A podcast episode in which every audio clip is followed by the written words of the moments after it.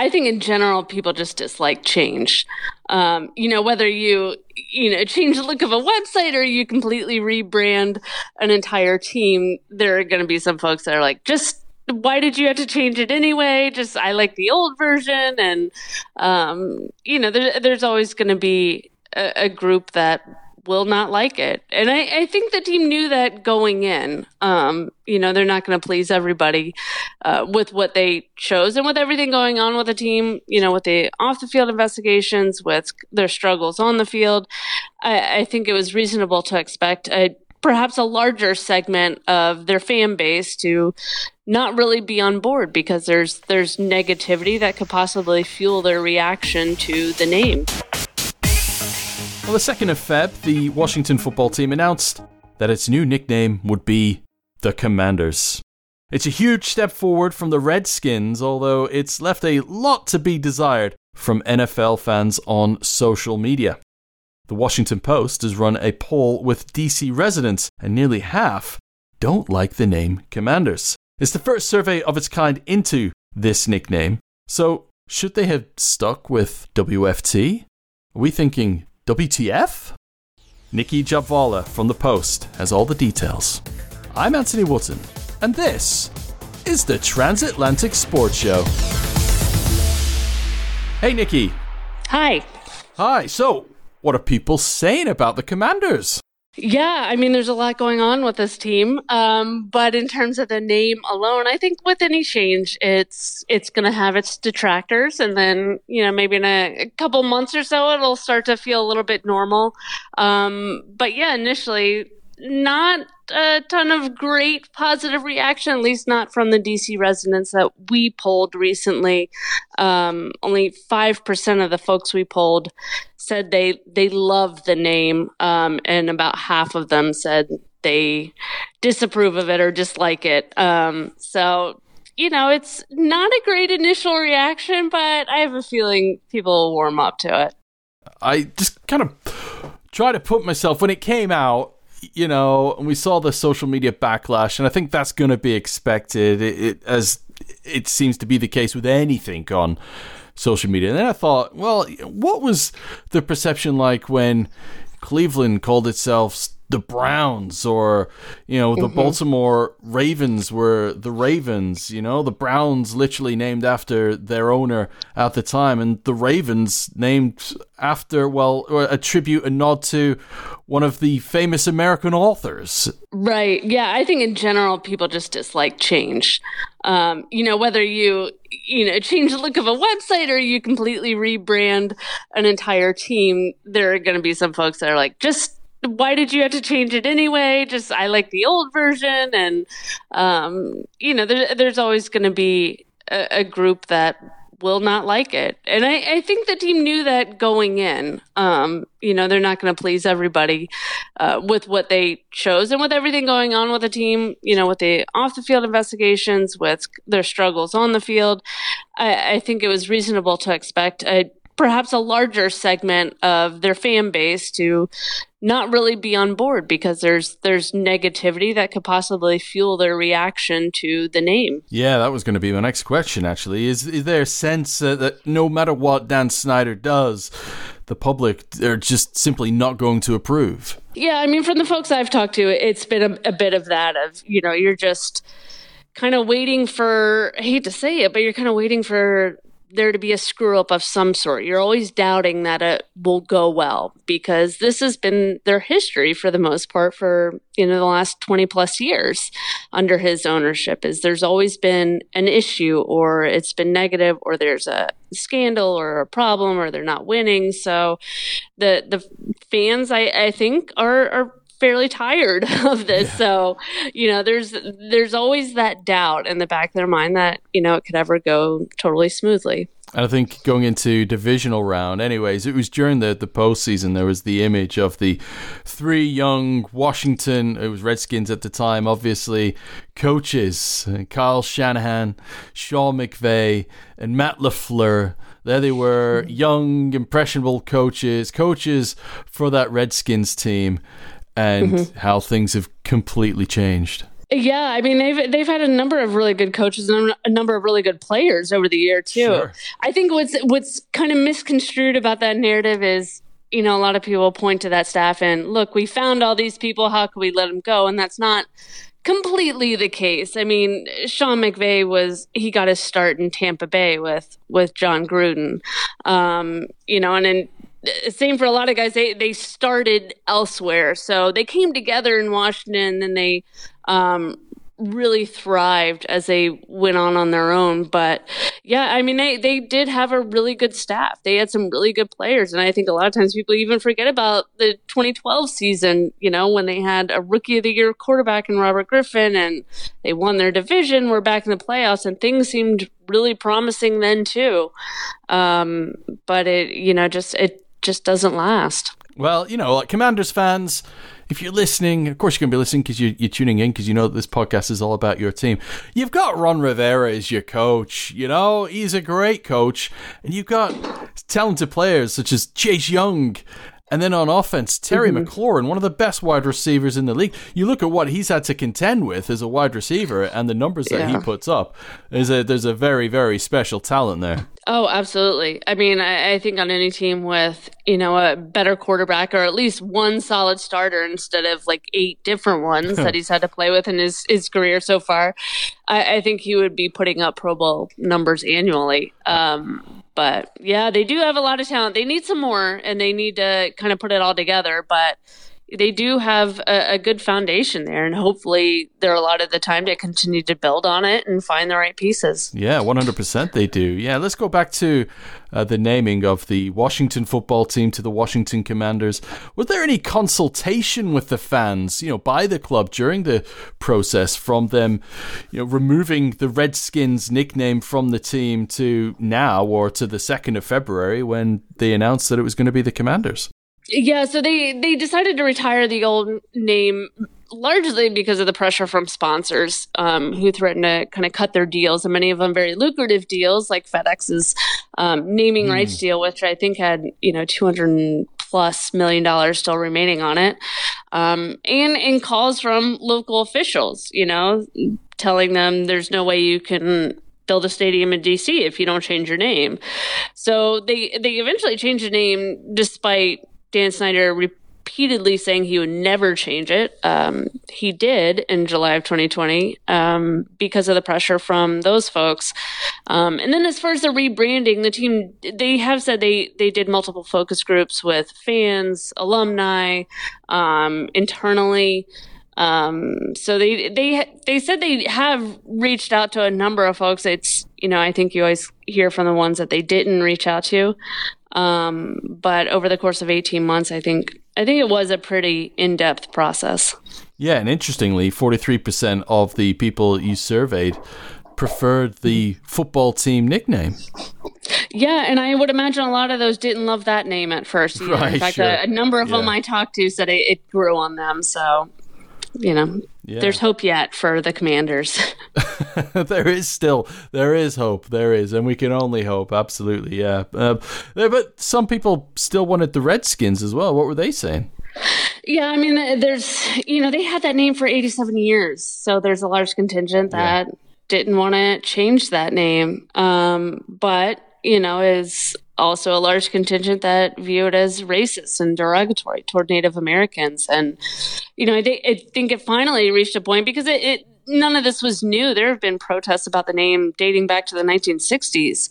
Um, but I, I, think it kind of reached a head in, in 2020 just with a broader global conversation about race and, um, you know, and, and equity. And I, I think that that kind of led to pressure from sponsors and and local officials to, you know, eventually pressure the team into um, changing it. Are some of the fans embarrassed about the the image that the mm-hmm. team, the franchise has with Dan Snyder as their owner? And then also, you know, you, you talk there about how he said categorically, no, we're not going to get rid of the na- uh, the nickname Redskins, despite going back decades of you know, people opposing that nickname for you know, for what it meant. But yet, there's, there's still there's there's this I guess, stench over the franchise. You know, are, are fans a little bit embarrassed? Or there's some fans who have just simply just turned away. Okay, they'll be they'll have their passing interest. Maybe they'll watch their team on the TV, but have refused to step foot in the stadium now as a result of all this. Yeah, I mean, I certainly don't want to speak for all the fans, but of the ones I've talked to, yeah, there is a great deal of disappointment, embarrassment. There's um, resentment, even. Um, you know, just with everything that's gone on away from the field too. I mean, it, it, they've had more off the field investigations than they've had you know playoff bursts during Dan Snyder's tenure. Um, so yeah, there's there is certainly disappointment, perhaps embarrassment too, because this was a marquee franchise. This yeah. is a, you know, they've won five total championships, three Super Bowls. They, you know, or you know, at the top of the league with their offensive line, the Hogs. So yeah, I think there's a great deal of disappointment. And there are those fans who are like, I will still root for the team. I will still watch every play, but I can't bring myself to pay to go to a game because I don't want to give Dan Snyder the benefit.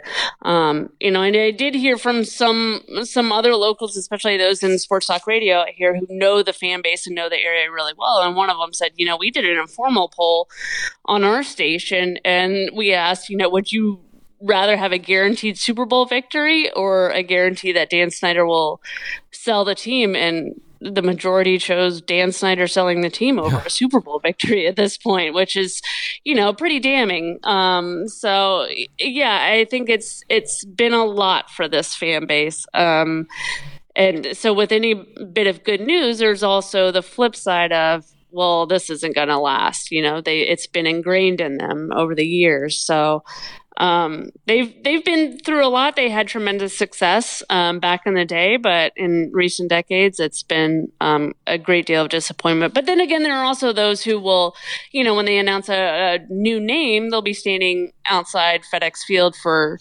hours trying to get you know the first that's right you know the first pieces of gear i mean that group is dwindling it was only about you know 12 or 15 people when we it were looked there, like the Rams but... uh, Super Bowl parade. Yes, exactly. Yeah. Yes.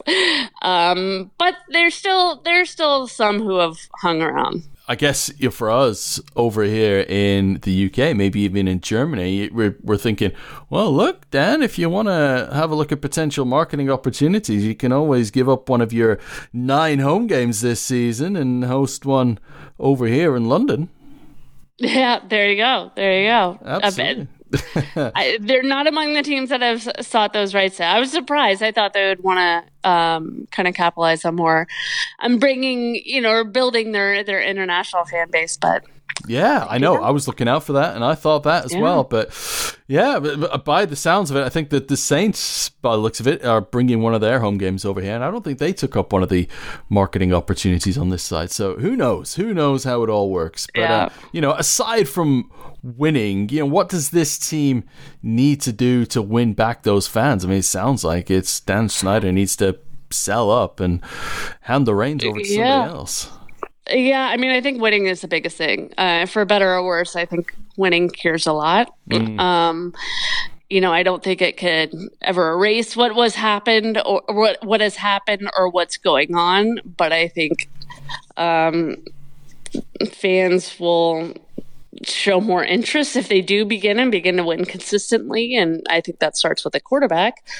um, but there's also the off the field stuff that they they have to take care of, and a lot of that is on ownership and management to resolve. And I yeah, I, I think some fans maybe just won't return while Dan Snyder owns a team, but you know he has yet to give any indication he would consider selling. Yeah, and it does start at the top. I mean, you look at the teams mm-hmm. that are successful, and it starts with those guys in the front office and, and the ownership. You know, look at the, the, the, San Francisco 49ers, and after the end of the 2014 season when Jim Harbaugh left, and it was a, a franchise that was in disarray, it was in the doldrums for years, but Jed York, the owner, he had two head coaches back and back, one and done as far as uh, seasons went. Then they got Kyle Shanahan in, and they've been ruthless. And we've seen recent success. Super Bowl run a couple of seasons ago. They had the injuries last season. Okay, you know, you couldn't predict that, and that clearly impacted the team, but it still had a winning mentality. It wasn't a team that went and tanked for a better draft place. In fact, they went and traded draft capital to move up in the draft because winning is what was so important. And I guess that right. filters down to the players and, and the coaching staff as well. It's like no matter how bad things are, if you've got that winning mentality, you're going to have a team that is geared for success. Yeah, and I, I think sadly the history of this team does not bode well for that. Um, but they have brought in a lot of new players, a lot of younger talent.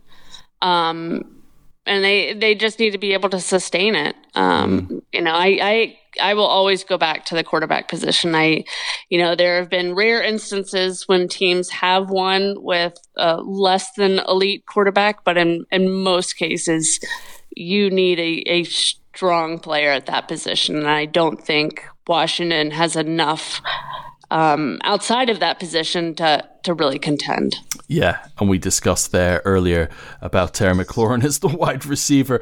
Uh, look, We've hinted about the quarterback. There's been a lot of talk that the Commanders uh, could offer a first round pick for the 49ers quarterback Jimmy Garoppolo. Is there any truth in that from what you're aware of? And, you know, I guess it would have to be a future first round because I'm sure they're not going to give up pick 11 from this year's draft for somebody like Jimmy Garoppolo. Um, I think there are a lot of rumors going around right now, most of them unfounded. I think it's a lot of people offering their um, speculation and opinion with no real insight into what the team is thinking.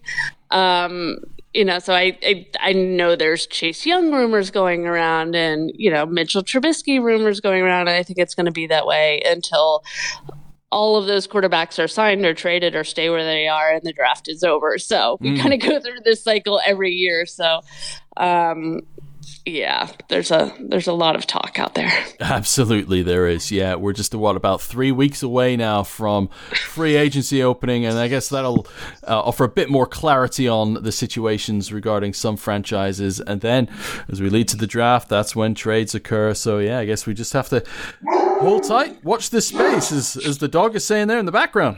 exactly.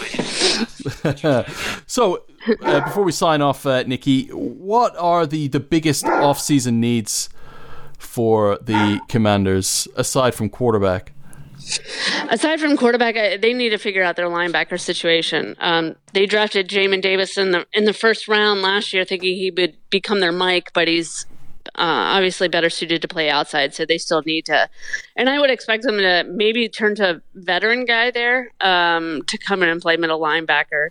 Uh, and they also got to decide what they're going to do with Brandon Scherff, And I fully expect them to not re-sign him because of price, age, durability.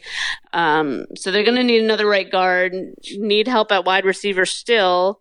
Um, really got to figure out their secondary, especially at safety. Landon Collins contract situation. Bobby McCain is a free agent.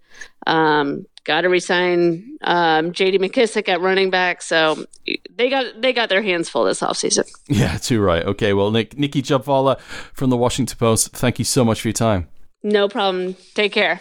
That's Nicki Jhabvala from the Washington Post. My thanks to her. Busy, busy person today because uh, she was part of that poll exclusively from the Washington Post, polled the uh, fans of DC around the name of the Washington Commanders. And as you heard, didn't go down too well. Interesting that 43% of those people who voted quite liked the Washington football team.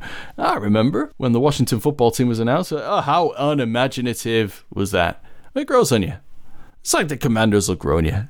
Before you know it, you've forgotten about Redskins and football team, and they're just the Commanders. That's just the way it is. What's more interesting is that there are fans out there who would rather Dan Snyder sell up the franchise, hand the reins over to somebody else, than take a Super Bowl, a Lombardi to add to the three that they already have in their trophy case. Stinks stinks. I mean, it does. It starts from the top.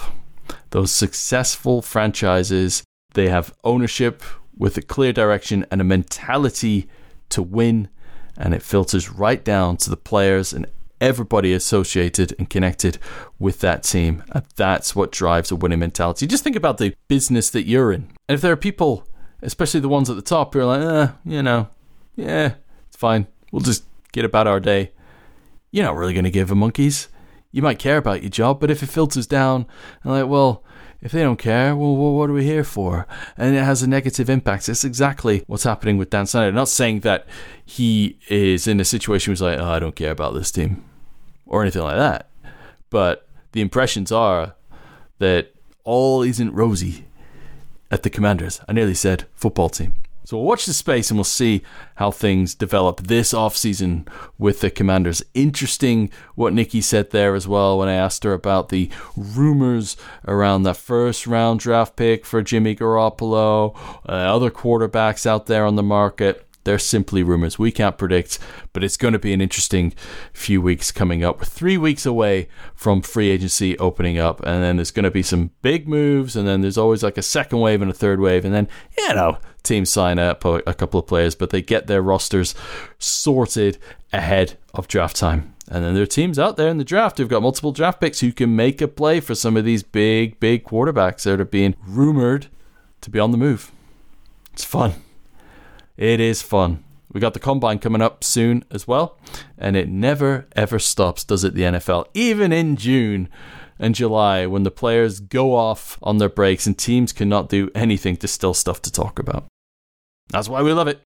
Coming up soon, we're going to have the kicker of the Chicago Bears, a great, great guy, Cairo Santos will be joining me here on the Transatlantic Sports Show. So make sure you give us a follow at TASS underscore UK. And I'm Anthony Wootton at AR Wootton, W O O T T O N. And big news like this, we react to it. I'm an accredited NFL journalist. I've got contacts across the state, and we love to bring you the latest news, react to the biggest stories from around the NFL, and also get exclusive interviews with active players such as Cairo Santos, kicker of the Chicago Bears.